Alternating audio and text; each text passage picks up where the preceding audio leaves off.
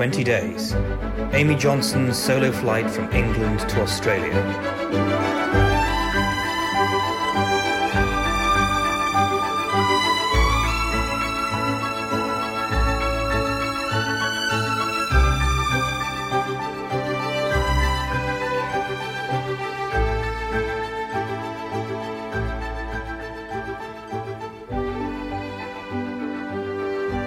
Day 9, Tuesday, 13th of May 1930. Damage. Calcutta to Insein, Rangoon. My plan was as follows head south from Calcutta to where the Arakan Mountains drop to a height that will allow me to cross and reach the Irrawaddy Valley, and then to Rangoon.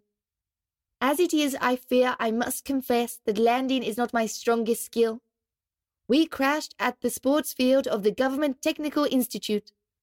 We have not reached Rangoon. We are in Insein, five miles north. It was sticky weather today. The start of the monsoon season I'd hoped to remain ahead of. The rain was unfathomably heavy. We had to land, and I intended to do so at Akyab Aerodrome. Yet when we flew over Akyab, I saw that it was flooded. So onwards. The rain was torrential by now. So advancing further was ruled out, and we had to double back to Akyab. We hit thick cloud and continued to travel through the whiteness, knowing that mountains were below us. We dropped to follow a railway line, which I knew was there as I'd marked it on my maps and notes, and flew so low that we were almost touching rooftops and the umbrellas of those standing on the land beneath us. Their only advance warning of a plane above their heads in this rainfall was the thundering noise that we made. I knew there was a racecourse close to the railway, and that vast expanse of land would provide a perfect landing spot, but daylight and fuel were running out. I realized too late, with people waving from buildings, that we were aiming for the Institute's football pitch. It was surrounded by trees, so there was no pulling out or possibility of retreat. We sped past two goalposts and straight into a trench.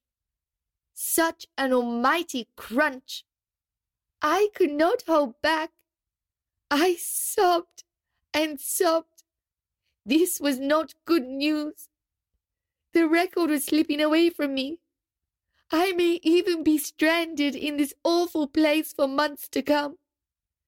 Even worse, Jason's propeller is broken, tire ripped, a strut snapped, and his poor wing mangled beyond recognition. I refused dinner. I refused the well wishes of those that were pleased to see me.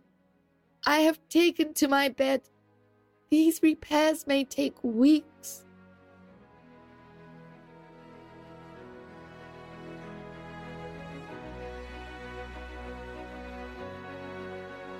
Twenty days.